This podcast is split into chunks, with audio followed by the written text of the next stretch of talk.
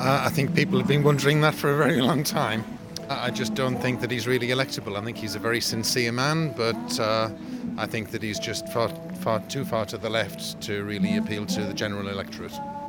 I have no idea, and I wouldn't vote for him. So, does that answer your question? You wouldn't vote for him? No. Why not? Why? He's living in the past, and I'm old. Uh, he's younger than I am, and probably he doesn't remember the 1950s. And we need we need young people. Starting to wonder. Um, I I think people have had doubts since he got the position. Really, I think you know there's obvious that there's disruptions in his party. Although he was voted in, you know, the, some of his colleagues are unhappy with the approach he's taking. Um, I think people probably are. I think people agree with his views very much, and his heart's in the right place. But I think a lot of people would like him to be a bit more aggressive and a bit stronger. Perhaps he needs a bit more anger and passion. I think there's a lot I respect about him. I respect his honesty and his openness, and I think it's a refreshing change to see somebody um, take that stance. But he's not going to succeed, unfortunately. I was really disillusioned with Labour, kind of pre-election with Miliband's Labour. Yeah, I think he's kind of consistently challenged Cameron, um, which is kind of what he needs to do at this point. No, I don't believe he is.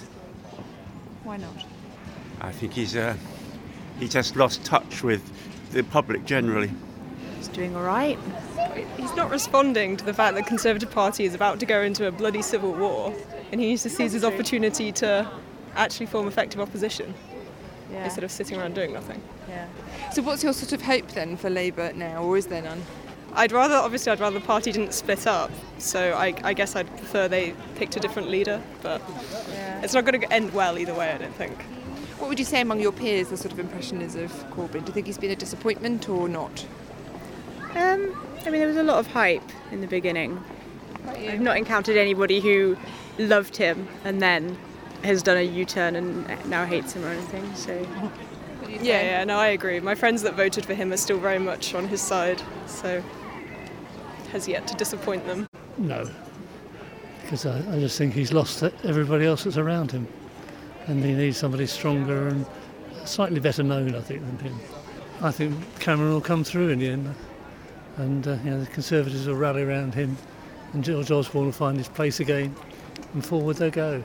Is he still up for the job? Yeah, I mean definitely. Like he's he's having everyone else is just having a giggle. He's still got up against the big bullies really.